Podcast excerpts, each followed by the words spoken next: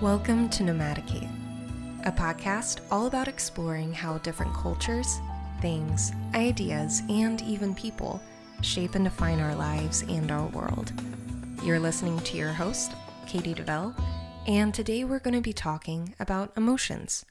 In this episode, we're going to define what an emotion is, talk about different emotional experiences, learn the difference between basic and complex emotions, discover how different cultures express grief, and explore the evolutionary purpose of why humans experience emotions. Thanks for dropping into Nomadicate, and thanks for choosing to be a global citizen. If you liked my previous episode, please consider leaving a review. It would be really appreciated. This episode is inspired by my own roller coaster of emotions, really throughout my life. But more recently, in a short time span, I've undergone a lot of life changes.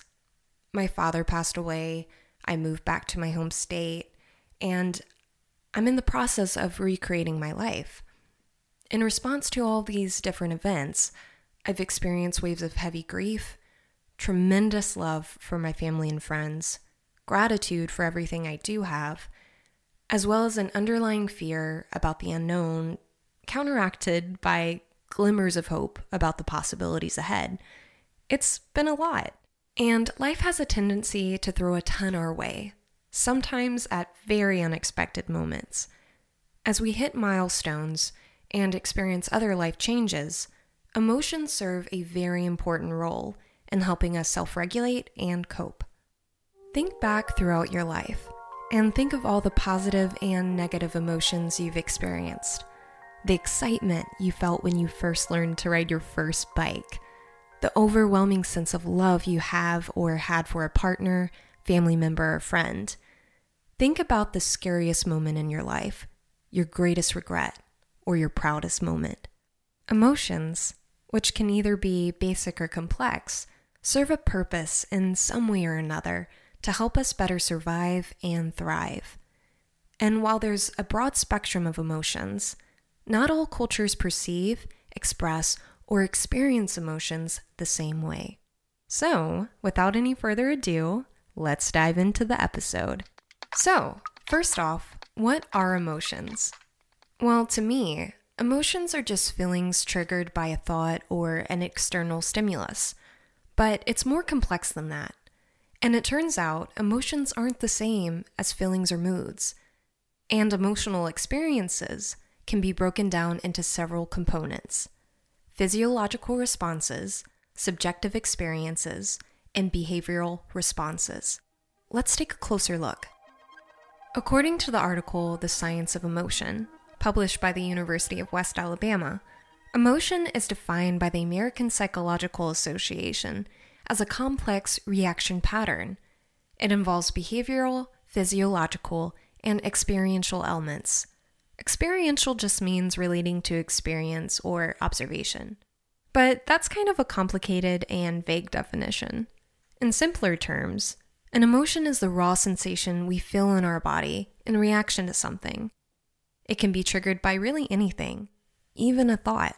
A feeling is what we label the emotion, and a feeling can vary from person to person despite sharing the same emotion in the same situation. I like the way Dr. Rachel Allen explains it in her article, The Important Difference Between Emotions and Feelings. It's published on Psychology Today. Dr. Allen explains that feelings are the result of thoughts, and they're influenced by our emotions. Feelings can sometimes be inaccurate because they're often based on our life events and fears of the future. Feelings vary from person to person because, well, we're all different, and everyone has a unique history and everyone has unique personality traits. She gives the example of being at a party, and it's really helpful when we think about emotions. Imagine you're at a party where you don't know a ton of people. You see an ex from across the room, and you start to realize that you're having a reaction in your body. There's a restriction in the center of your chest, your breathing changes, and you have a knot in your stomach. It's uncomfortable. This is where it gets interesting. Depending on the history of the person and other factors, people can have different so called feelings to the same situation and bodily reaction. One person could label their emotion as embarrassment or awkwardness, while another person labels it as excitement or enthusiasm to meet new people and even catch up with their ex. When I think back to all the social gatherings I went to when I was younger, I definitely labeled my emotions more negatively while some of my friends were thriving in the same situation. Come to think about it, that's still kind of the case for me. When I go to parties or events, my anxiety usually kicks in. I tend to do an Irish exit and retreat into sweet, sweet solitude. A lot of my friends don't feel the same way. But anyway, according to the University of West Alabama, moods are distinct from emotions and feelings. They report that moods are instigated by stimuli that don't have a specific starting point. A mood is defined by the APA as any short lived emotional state, usually of low intensity. Before moving on, I wanted to explore another way of thinking about emotions. As we talked about, emotions are bodily sensations sparked by a reaction to something. And these reactions are typically felt in specific areas of the body and there's been studies pinpointing these locations called emotional body mapping. Body mapping can help us better understand our emotions, and it can help us better control how we interact with the world. According to the article, Where Emotions Rest in Our Bodies, published by the website Greatist, Enrico Glerean and his colleagues conducted a study in 2014, asking 701 people to identify which regions of the body where they felt decreased or increased emotional activity in reaction to various stimuli. They colored these regions on a body silhouette, very much resembling a heat wave map. And the study concluded that 13 emotions typically showed up in the same area of all the participants' bodies. Listen to see if you've had similar experiences. For example, love radiates throughout the entire body, but it isn't really felt in the legs. Happiness is also a full body sensation. Sensations of anxiety are generally activated above the pelvis, excluding the arms, and are centered in the chest. Have you ever felt depressed, feeling sluggish, and not wanting to move? Well, the map shows sensations of depression are activated mainly in the arms, legs, and feet, with some activation in the chest and head. Want to fight because someone said or did something infuriating? Sensations of anger showed up brightly in the upper half of the body and arms, with lower activation in the legs and feet. It's helpful to understand the difference between emotions and feelings because it helps us tune into our bodies and reframe our feelings so they serve us, not limit us. Emotional experiences can be broken down into three main categories physiological responses, subjective experiences, and behavioral responses. According to the UWA's article, physiological responses have helped our ancestors survive throughout history as our bodies create an involuntary reaction from the automatic nervous system. Think of fight or flight and how our hearts beat faster when we're afraid. Subjective experiences are the root of all emotions. It's basically the experience that causes the emotion. Like we've talked about before, a feeling, which is the result of an emotion, can differ from person to person because experiences are subjective. It's subjective because a person's taste, opinions, backgrounds, and personality traits are influencing their perception of the experience. Culture also plays a role in this category. Then there's behavioral responses, which are expressions of emotion. Think of a smile or a laugh. Behavioral responses are heavily influenced by culture personal upbringing, societal norms, and personality. Facial expressions are universal, but some expressions of emotions, such as love, vary across cultures and individuals. Behavioral responses are critical in communicating to the people around us, but they're also important to our well being. Have you ever heard someone say, Don't hold your emotions in? Well, that's really good advice. According to the article, holding in our emotions has a proven negative physical effect. According to one study in the Journal of Abnormal Psychology, people who suppressed emotions while watching negative and positive emotional films had physiological effects, such as elevated heartbeats. This suggests that expressing our emotions, both negative and positive, can benefit our overall health as long as it's done in a healthy way. Now that we've talked about what emotions are and different emotional experiences, how many universal emotions are there? Which complex emotions can be influenced by culture? As the UWA's article talks about, emotional psychologists believe there are two main types of emotions basic and complex. As you might guess, basic emotions are clear, innate, and universal. Complex emotions, on the other hand, are made up of two or more emotions. They're harder to identify and communicate, and they can vary greatly across individuals and cultures. For example, love and grief are very complex, and not all cultures or people within the same culture express it the same way. It's hard to pinpoint how many basic emotions there are, but we'll take a look at Paul Ekman's six basic emotions. Then we'll dive deeper into a more recent study. I'll give you a second to try and identify the six emotions. What'd you come up with? According to Paul Ekman, the six basic universal emotions are sadness, happiness, fear, anger, surprise, and disgust. All these emotions have corresponding facial expressions, but only six basic emotions seems pretty limited.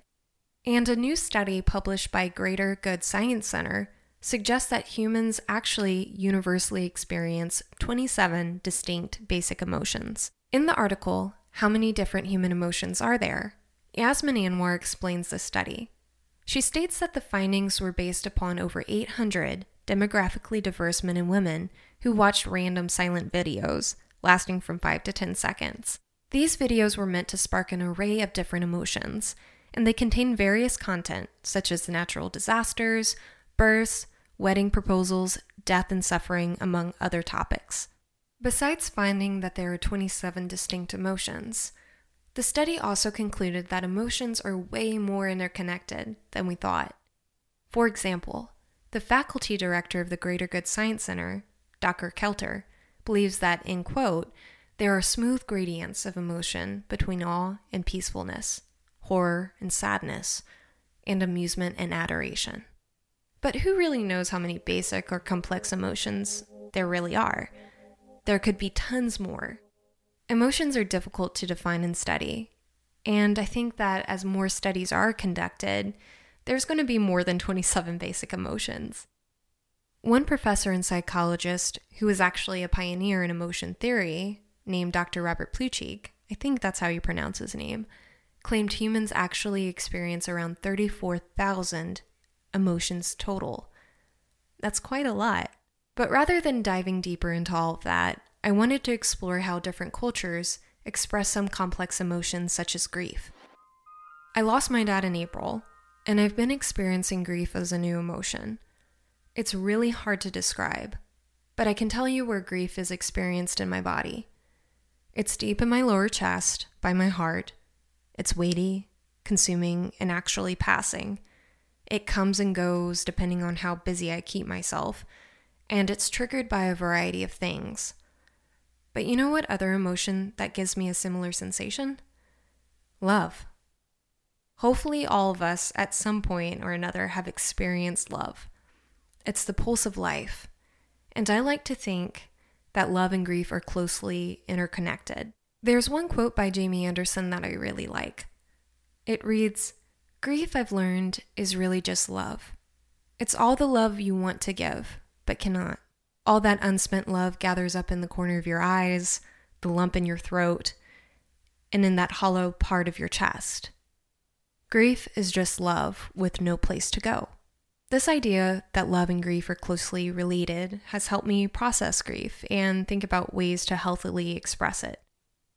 And while grief is a universal, complex emotion that every single normal person will experience in their life, Grief is oftentimes expressed differently across cultures. The article Death and Dying How Different Cultures Deal with Grief and Mourning argues that the Western world tends to experience and express grief on an individual level. Funerals tend to last one day, and then people tend to quietly stray away from the crowd to heal their own wounds. However, in more collectivist cultures, mainly found in the global East, grieving involves a community. For example, in India, Hindu families are immediately supported by other relatives and friends. They come together to engage in a 13 day elaborate ritual. In Tibet, for Buddhist, there's a 49 day mourning period after a funeral. During the mourning period, families come together to make prayer flags and clay figures, all of which are expressions of collective grief. Apart from Eastern cultures, Native American cultures typically experience collective grief also. One tribe called the Lakota has a saying, and it means we're all related. This is used to express that anyone's death in the tribe is collectively experienced. According to the article, grieving times also vary by culture. In Egypt, seven years of crying is considered acceptable, healthy, and normal. However, in the West, this intensity and duration of grief would be labeled as a disorder after 12 months. In Bali, Indonesia, tearfulness isn't encouraged and mourning is brief. Tears shouldn't touch the deceased body, as it will cause them to have a bad place in heaven. And if a person is crying for too long, it's thought to call bad spirits and possess the dead soul with unhappiness. So, yeah, no matter how it's expressed, grief is universally experienced. And there's plenty of other emotions that are expressed differently from culture to culture. But anyway, why do we even need all these emotions? What purpose do they serve?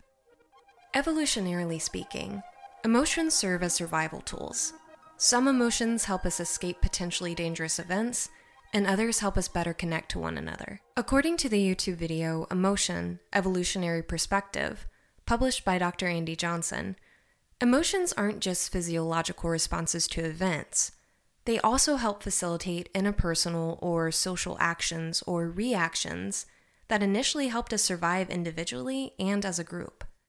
For example, sadness induces social bonding, Fear sparks the fight or flight response, anger triggers us to take action and or protect, worry makes us plan ahead, and disgust, well, that has a few purposes.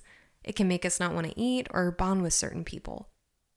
If we look at our history as a species, these emotions were critical to helping us maneuver risky situations, especially when there were daily severe threats from other animals, including humans, and the environment. Nowadays, we may not experience the same dangerous circumstances as our ancestors, but our emotions still help us navigate current threats, obstacles, and help us make decisions that, evolutionarily speaking, promote our survival and propagation as a species. According to a Yale professor and psychologist, Paul Bloom, we would do nothing at all without emotions to drive us.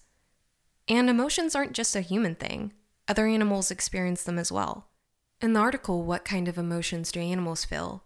Karen Evans reports many animals are thought to be emotional beings. Primates, such as chimps and bonobos, as well as elephants and even rodents, are thought to have emotions, such as empathy and anguish. For example, Evan tells the story of Mama, an elderly ill chimp that was dying, and a biology professor named Jan Van Hooff. Van Hooff knew Mama for 40 years, and when he entered her enclosure, Mama welcomed him by reaching out and grinning. She embraced him and patted his head and neck in the same way chimps quiet a whimpering infant. This encounter showed an extreme case of what appeared to be empathy. She seemed to be comforting him. If emotions are experienced in other parts of the animal kingdom, we should pay attention. Emotions are natural, purposeful, and beautiful. They're there for a reason, and without them, our lives would be really bland. And to be honest, we'd probably die really fast. Knowing what emotions are and understanding their purpose can help us in our daily life. They can help us be better in tune with our bodies, address the cause of our reaction, and reframe our thinking so we can have better control of our lives. Since emotions are rooted in an evolutionary purpose to help us survive, I wonder if we'll start experiencing new emotions that humans, or at least my generation, has never experienced before as we respond to modern challenges. I know that certain emotions are heightened right now.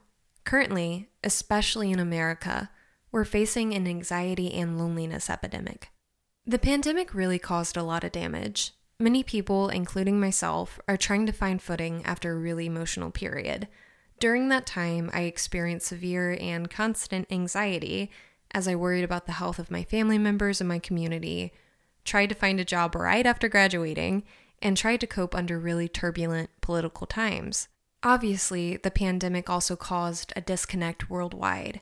Sure, we have the internet, Zoom, and social media, but that can never replace true human in person connection. The pandemic caused loneliness, and personally speaking, I feel like a lot of us lost the savvy to interact with others in the same way we did before the pandemic. Personally, I feel like I'm just coming out of hibernation, returning to my old self, and starting to socialize more. But the point is, we're experiencing certain intense emotions, and we're experiencing them for a reason. Even after the pandemic, my generation in the US is worried about high living prices, how to secure a well paying job that doesn't suck the life out of us, and enjoy relationships in a culture where life is centered around working. My generation is experiencing loneliness because we don't have a proper community to support and encourage us. Rather than interacting with one another in person, we're dependent on social media to stay connected. But in reality, this isn't true human connection. Not the kind of connection that our ancestors needed to survive. Social media is just a portal to see into other people's lives. Sure, it's possible to make real connections with others through it, but personally, I think we use social media to daydream and compare ourselves to others. In my opinion, though, strong emotions such as anxiety and loneliness are telling us something. Anxiety is the push to fix the problems we're experiencing in the world. We can't fix everything, but we can be somewhat proactive in some way or another. With loneliness, it's our mind and our body's plea to connect with others. Humans are social animals, and we need healthy interactions with people. That means picking an interest, getting out of the house, being curious about the people and the world around you, and being open enough to allow connections to form. I should really take that advice. I'm very bad at that. Although we may express them differently, emotions are a shared human experience. With proper awareness, we can turn emotions into tools for connection and proactivity. With that being said, that concludes our fourth episode. If you like this episode, please consider leaving a review. Again, you're listening to Nomadicate, and I'm your host, Katie DeVille. Thank you for joining me today, and subscribe if you want to take your global citizenship to the next level and learn even more about our beautiful big world and some of the things and people that influence it. Thanks for being a global citizen, and thanks for tuning in. Bye for now, and remember to stay curious.